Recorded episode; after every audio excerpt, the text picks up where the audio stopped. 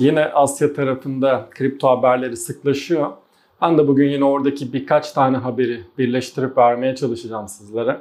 Hong Kong'da kripto para alım satımının bireysel yatırımcılara geleceğini biz bir önceki yayında, Cuma günü de Bloomberg Radyo'da konuşmuştuk. Şimdi bugünün haberinde ise kripto paranın yasak olduğu Çin'den gelen bir Web3 inovasyon raporu var konumuzda.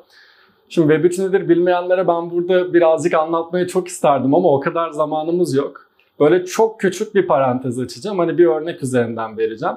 Biz nasıl bir uygulamaya giriş yaparken, şimdi Google'la giriş yap, Facebook'la giriş yap karşınıza çıkıyorsa Web3 düzeninde cüzdanınızla yani kripto para cüzdanıyla giriş yapıyorsunuz. Böylece verilerin sahipliği Google ya da Facebook üzerinde değil tamamen kullanıcının kendisinde oluyor. Yani günlük hayattan bir örnekle de hemen somutlaştırayım. Mesela Twitter üzerinde bir kullanıcı engellenirse o kullanıcının bütün takipçilerine erişimi kayboluyor. Ama Web3 uygulaması olsaydı Twitter site engellese bile kişi bir başka uygulamada yani Twitter gibi bir başka uygulamada cüzdanıyla giriş yaparak yine takipçilerine erişebilecekti. Yani Web3 dediğimizde en azından hani genel bir kitle olarak aklımızda bunu tutabiliriz. Çünkü burada takipçiler siteye değil kendisine ait dediğimiz yapı gibi yani veri sahipliği dediğimiz kısım Web3 düzeni. Kabaca bu. Şimdi Çin'de bu konuya dair bir rapor yayınlandı. E, kripto paralar yasaktı dediğimizde bir durum var.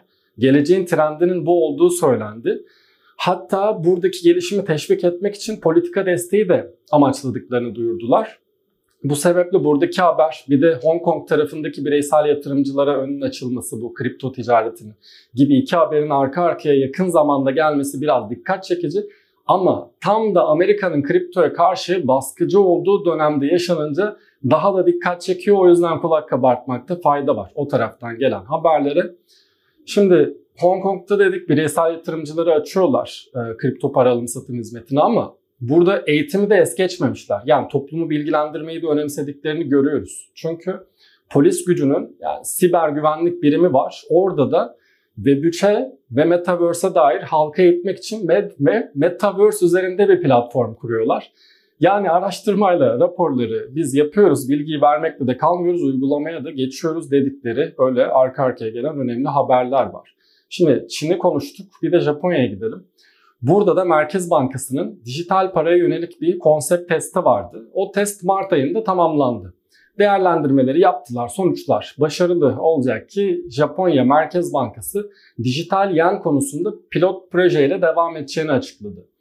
Ee, dijital yen çıkarma konusundaki nihai karar için hala aceleci değiliz dediler. 2026 sonuna kadar karar vereceklerini de orada açıkladılar.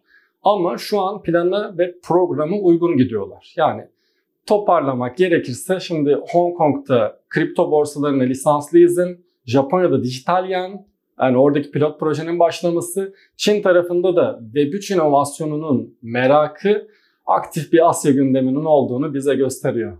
Party